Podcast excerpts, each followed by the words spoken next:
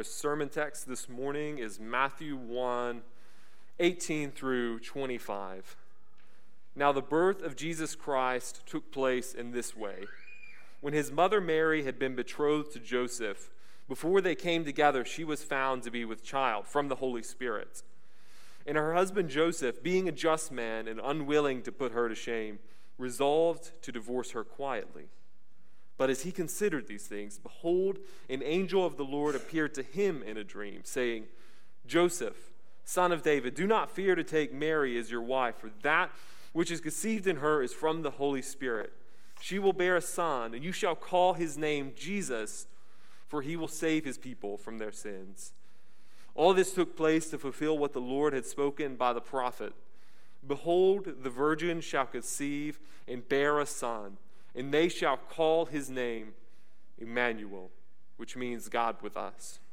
When Joseph woke from sleep, as he did as the angel of the Lord commanded him, he took his wife, but he knew her not until she had given birth to a son, and he called his name Jesus. This is the word of the Lord. Thanks be to God. All right, you can be seated as we pray together. Father, we we thank you for this sermon text this morning and the great truths that are found in it. That Christ has come to dwell with us, that, uh, that he was conceived in this incredible fashion. I thank you for the opportunity to worship together this morning, this opportunity to hear these truths together. Father, I pray that you would be with us this sermon I pray that you be with us through all of this Advent season as we eagerly anticipate and we long for the coming of your Son. Be pleased in your grace, Lord, to grant that to us a deeper sense of longing, a deeper sense of joy. We pray all of this in the name of Christ. Amen. So, uh, I am so excited to be able to uh, kick off our Advent uh, sermon series this year. I actually ended it last year, so I kind of bookended um, everything that happened that was not Advent from the end of last year to this year. So, you know, and beginning. Um, which, in retrospect, maybe this was all my fault. Uh, you know, maybe uh, all of this horrible business in between was, was caused by me doing this. But I say that uh, I say that jokingly, obviously. This year we're doing something a little bit more fun. Uh, this is one of our only times of the year that we have uh, baked into our calendar uh, a time for a more topical sermon series. So this year uh, we are calling our sermon series "Heaven and Nature Sing." Since each week we're going to be featuring a, uh, a classic Christmas hymn and we will be preaching the text that either inspired uh, that hymn or uh, a text that is very closely related in theme to that hymn. So this week, as we begin Advent, I, I can't think of a better, uh, a better hymn to begin our Advent uh, season than O come, O come, Emmanuel. Because O come, O come, Emmanuel perfectly encapsulates that sense of longing, that sense of anticipation that we want to encourage, that we want to pursue during this Advent season. Just hear the opening verse again. O come, O come, Emmanuel, and ransom captive Israel that mourns in lonely exile here until the Son of God appears. So, this hymn originated um, in the seventh century is a collection of seven prayers by uh, medieval monks for the Advent season. So these prayers would be prayed uh, once per day uh, leading up to uh, Christmas Eve. And so, um, O come, O come, Emmanuel is, is, our preserved version. That's the song version of these uh, prayers that we sing uh, during the Advent season. We have that same longing for Christ in our hearts, for his coming, and that same longing in our hearts for his return. And so that leads us to Matthew 1 18 through 25. Um, it's my hope that Matthew 1 18 through 25 can this morning draw us into that sense of longing and anticipation uh, that we seek during this Advent uh, season. Waiting and anticipating, though, is hard work. It really is, especially if there's not some, you know, like specific, uh, specific day, specific thing. We have the we have the privilege of anticipating, you know, Christmas Day and the return of Christ and that. But for uh, you kids, you know, perhaps anticipation is easy. You know, perhaps uh, you, you have no trouble getting excited for any number of things. Uh, but I feel like for many of us, uh, adults especially, uh, that it's hard to grow in anticipation because it, it feels like nothing ever happens. You know, you, do you ever feel like uh, nothing ever happens? Uh, I mean that. I mean that because it's, it's like this. Um, we have our daily routines. You know, we wake up in the morning, we go through our, our morning schedule, and then we go to work. Uh, we come home, we eat one of about 20 meals. Uh, then we spend some time with our family and we go to bed. And we wake up the next morning and we go through our morning routine and then we go to work and we come home and eat one of about 20 meals to spend some time with our family. We go to bed and we wake up the next morning and you get the point. You know, this, uh, that's only two days and we got five each week. Uh, so we, we live this cycle again and again and again. And it can feel like our lives are only ever ordinary and that nothing ever happens. But every once in a while, something extraordinary does happen in our lives. You know, perhaps, uh, you know, in, in, a small scale, personal kind of way, uh, some big events like you get married or you have a kid or you buy a house. And those are extraordinary events in, you know, our ordinary course of life. And there's also some big events, some things that affect everybody, some uh, extraordinary events that affect all of us. And uh, a very good and very recent example of that would obviously be the coronavirus pandemic. We can go back, you know, there's 9 11, uh, assassination of Kennedy, Pearl Harbor. These are all big events that have affected lots of people and shaken people out of their normal, ordinary rhythms of life. But I need you to understand something. There is nothing, nothing that's ever happened in the course of human history as significant as what happened to a, um, a young, unassuming Hebrew woman named Mary in the first century. There is no uh, event, of course, of the course of history that has so much impact, so much effect on our lives and our world in it. So, this woman, Mary, received a message from a heavenly messenger that the Messiah would be born from her. Even more, that Emmanuel, God himself would be born from her. And I imagine that she was left quaking at this realization, that she was uh, um, enthralled and consumed by the idea that soon the Messiah would be born from her. And even so, you know, normal life continued all around her, I'm sure. I'm sure she ate the same things and drank the same things and spent time with the same people doing the same things. But even in the midst of that ordinary life, she was well aware of the extraordinary that would soon come from her. And so, in the same way, we enter this Advent season with our regular rhythms of life, with our very ordinary lives and our very um, ordinary rhythms of life, but we have the privilege of anticipating the extraordinary. And so that is uh, what we're going to do today as we look at one of the, if not the most extraordinary events in the Bible, the virgin conception of Christ. So, as we look at this, we're going to basically ask two questions What is and what's the significance of the virgin conception of Christ? And, second, what kind of child could come through such a conception? So, uh, when we're looking at the first bit of this, we have to ask ourselves what is, what's the significance of this uh, doctrine of the virgin conception? Well, when we look at the text, we can see the story as it's laid out. It begins with uh, Mary being betrothed to Joseph. Of course, betrothal having a little bit more weight than our, you know, um, modern day equivalent of engagement. Uh, it's a little bit more uh, formal, a little bit harder to dissolve. Uh, but that she's betrothed to a man named Joseph. But before they come together, um, a, an angel visits her and tells her that there has been a child conceived in her um, through the working, through the miraculous working of the Holy Spirit. And so um, I imagine that she, as I said earlier, was enthralled with this, but also perhaps a little nervous, right? Because she can't prove that this, this came through the Holy Spirit. Like, unless I, you know, am mistaken, she didn't get a receipt, you know. Uh, she was just told this. And, um, and so uh, there could have been severe consequences for this. She could have, by Hebrew law, uh, been put to death for infidelity.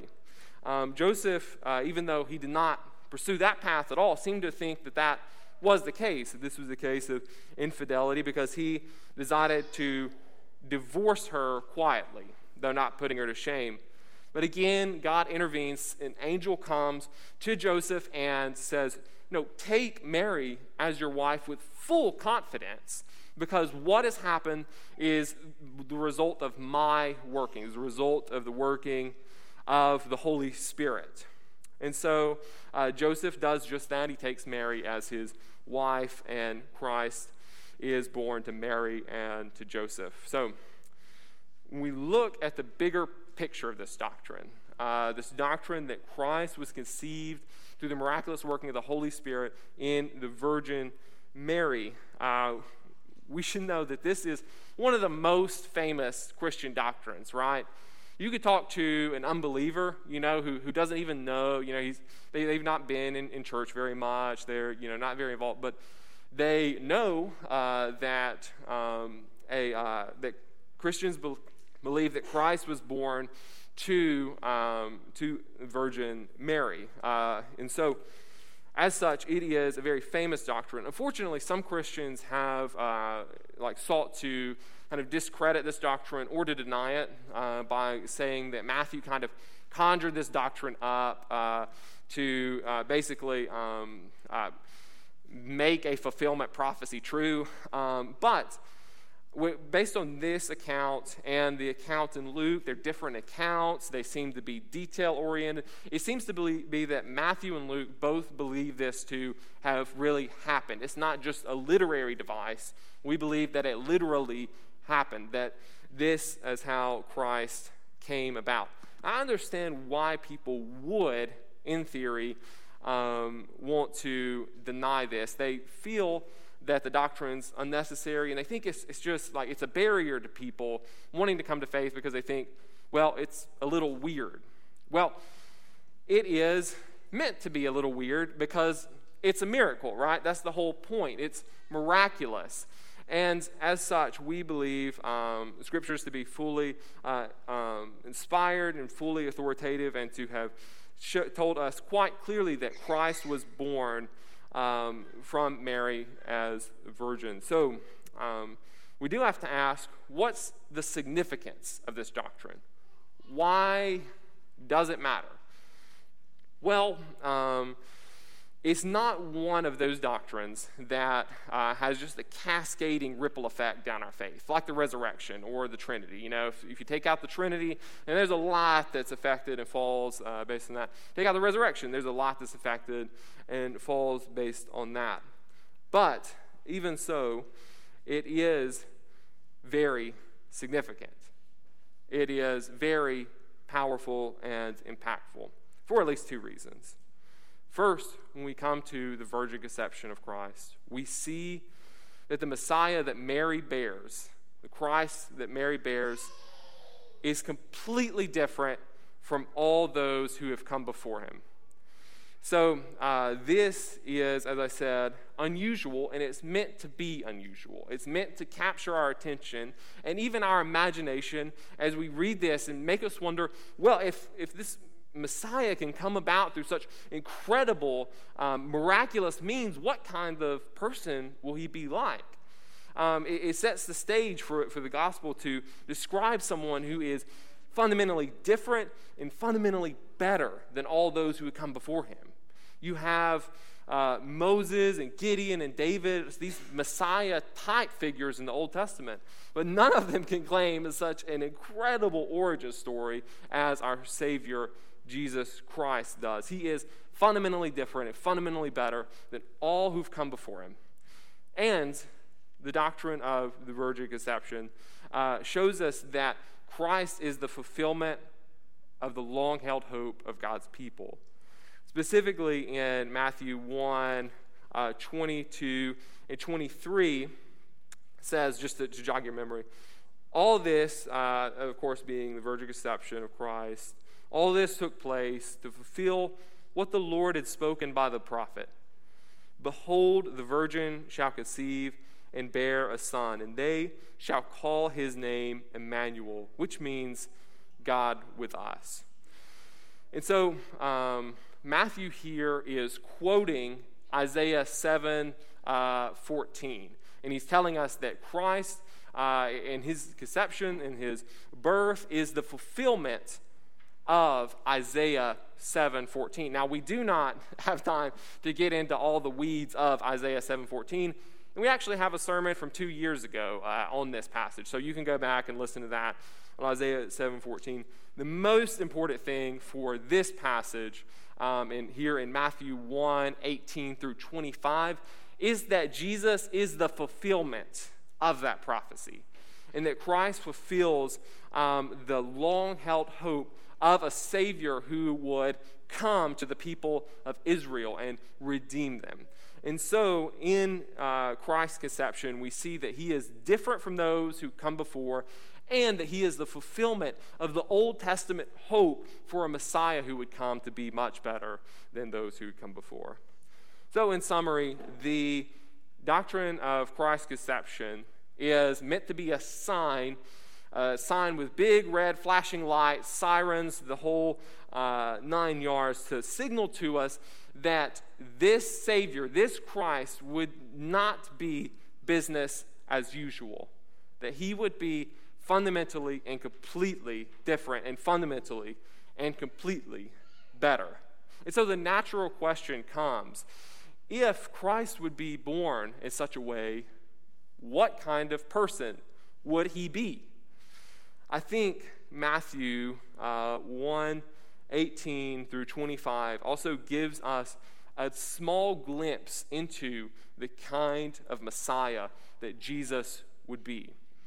So if we can, uh, if we can look at, at, Matthew 1, 18 through 25 as, as describing um, the kind of person that uh, Mary's child will be, I think we could see um, basically three truths, three truths that are illuminated from this passage that tell us uh, what it'll be like. The first two are kind of grouped together. They're similar. They describe uh, the kind of roles that this uh, Christ will play. And the last one is way different from the first two as it describes something that is uh, deeply uh, true about who this person is. All right, so um, the first truth that we see in this passage, first truth about who this Messiah will be, is that Mary's child will be a king. Mary's child will be a king. Now, this is a bit more implicit than the second two. And to really understand uh, how Matthew 1 18 through 25 hints to the fact that um, Jesus, who is coming, will be a king, we have to look to the earlier part of uh, Matthew chapter 1. So that's right. Um, we are going to the genealogy, um, which for those, I don't know if anyone at Trace keeps records of this, but it has to be a record. This is the second time I will make a um, sermon point by exegeting a genealogy in the month of November. So whoever keeps records of, uh, of that, make sure to, uh, to put that one down.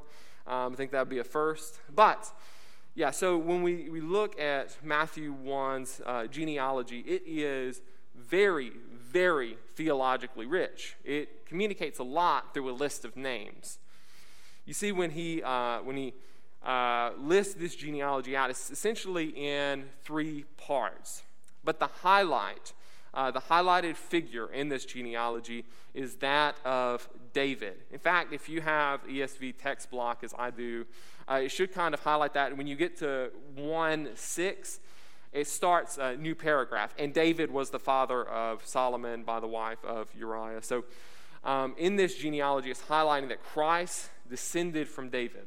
And if you follow this genealogy all the way down, uh, you get to the end of in verse um, 16. And Jacob, the father of Joseph, the husband of Mary, of whom Jesus was born, who is called Christ. And then, uh, so uh, we see that, that Christ has this uh, ascension from David down to Joseph. And so uh, when we get to Matthew 1 18 through 25, uh, we see that um, Joseph's perspective is emphasized right? You know, when you look at, at, Luke's perspective of this of this event, it emphasizes Mary's perspective. You know, uh, she she has the song there. It, it talks about her thoughts and her feelings and the specifics of what the angel said. Well, here in Matthew, it just kind of speaks uh, to the fact that. Uh, that um, Mary, you know, was visited by an angel, but then it really goes into detail about what Joseph is thinking and what he's feeling and what he does. And it's trying to emphasize to us Jesus' relation to Joseph because Jesus is descendant, or excuse me, Joseph is descendant of David. In fact, in verse 20, um, when the angel uh, addresses Joseph, he calls him Joseph, son of David.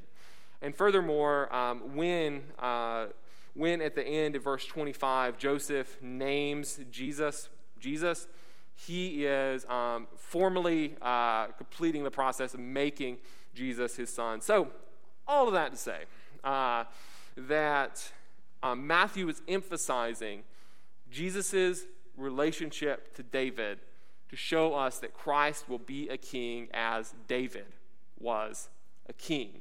Just as David was like the capital T, the king in the Old Testament, the one that people thought of when they thought of Old Testament kings, Christ descended from David, would be a king, that he would reign over his people. This one that was uh, conceived through the extraordinary event of, uh, of the, the virgin conception would come to be a king like no other.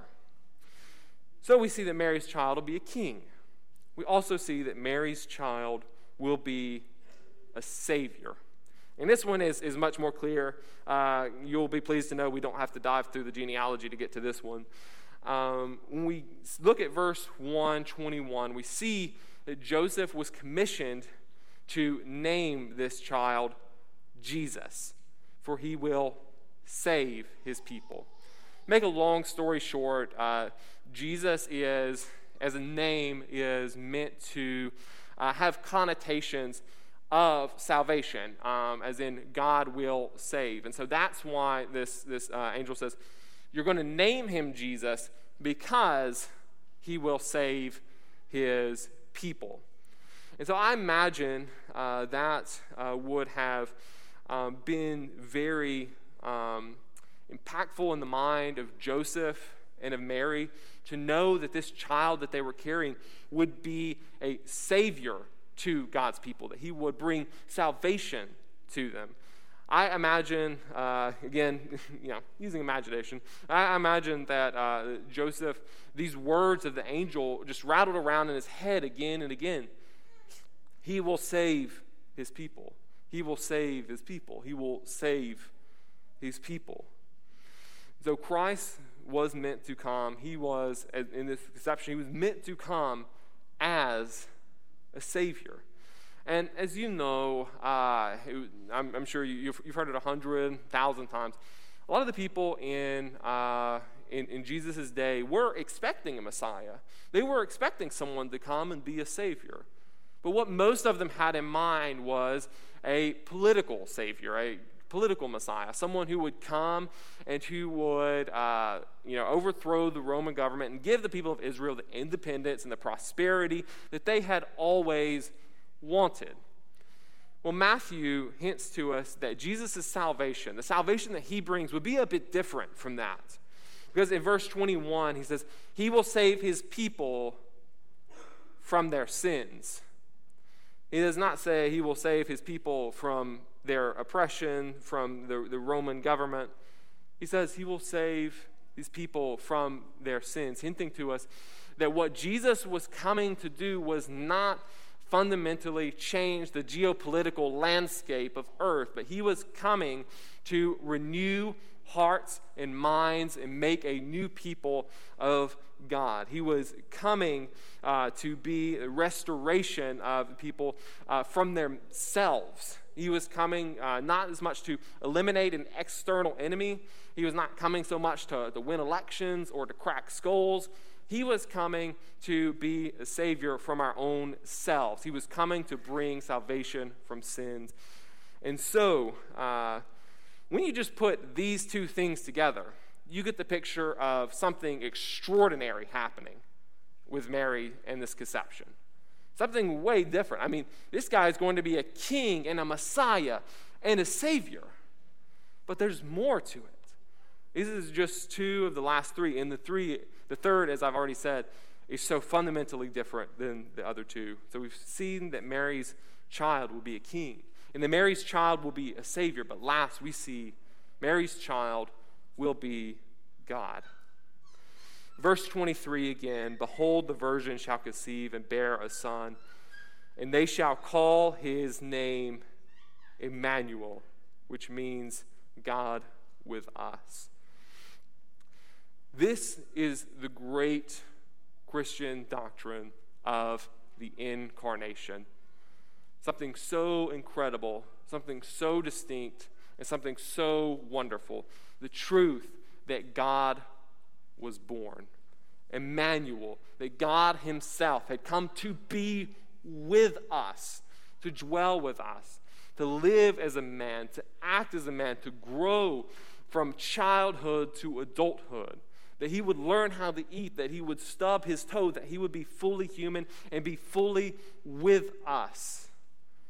Men of good sense have not dared to believe something more incredible than this because this is extraordinary. This is a, an earth shattering truth that God has come to dwell with us, He has come to be with us. As such, we don't just have the opportunity for anticipation this Advent season, we have the obligation.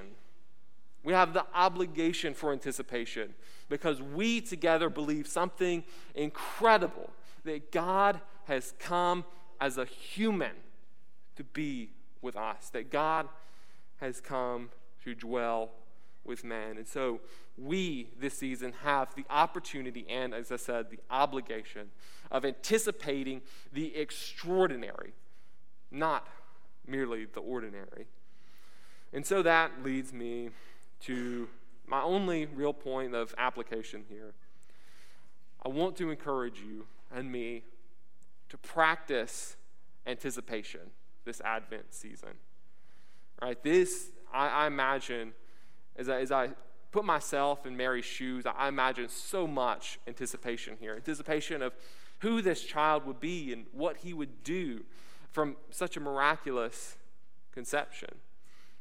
In the same way, I mean, we know the rest of the story, so we don't have, you know, the element of, ooh, what's it going to be? But we, uh, knowing that, perhaps in an even better spot to anticipate what is so incredible about the Christmas season that Christ, God Himself, dwelt among us. And so I want to encourage you and me again to anticipate that this season, to begin now uh, of reflecting upon this truth that God has come to dwell among us. But we don't merely, we don't merely just kind of uh, look back at something that was going to happen, so like a thing. Like we look forward, you know, we actually look forward to what is to come. We anticipate Christ's return. We anticipate Christ's second coming. And so I, I want to encourage you as well to anticipate what uh, Revelation 21 3 and 4 put so well. Behold, the dwelling place of God is with man. He will dwell with them, and they will be his people, and God himself will be with them as their God. He will wipe away every tear from their eyes, and death shall be no more. Neither shall there be mourning, nor crying, nor pain anymore, for the former things have passed away. And so, we have the opportunity to look forward to the second coming in which we will be with God, that He will be with us in a new way that is even more intimate and more accessible than is Christ's first coming to dwell with us as a man. We look forward to that opportunity. So, as we go through this Advent season, spend time, focus time, reflecting on the truth that Christ has come and that Christ will come again. Spend time doing that with your family. Spend time doing that by yourself. Um, you know, some suggested practices, you know, that we, we, we talk about this like on the, the podcast, some things that we had. You know, don't take these as papal dictums or anything. This is just, you know, suggestion here.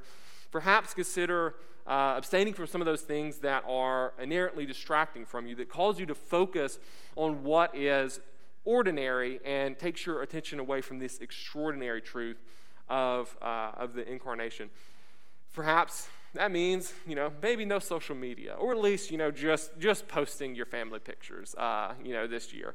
Um, maybe that means, you know, abstaining from, from TV or whatever else. Perhaps uh, just fasting uh, would be a good practice for you to encourage that anticipation this season.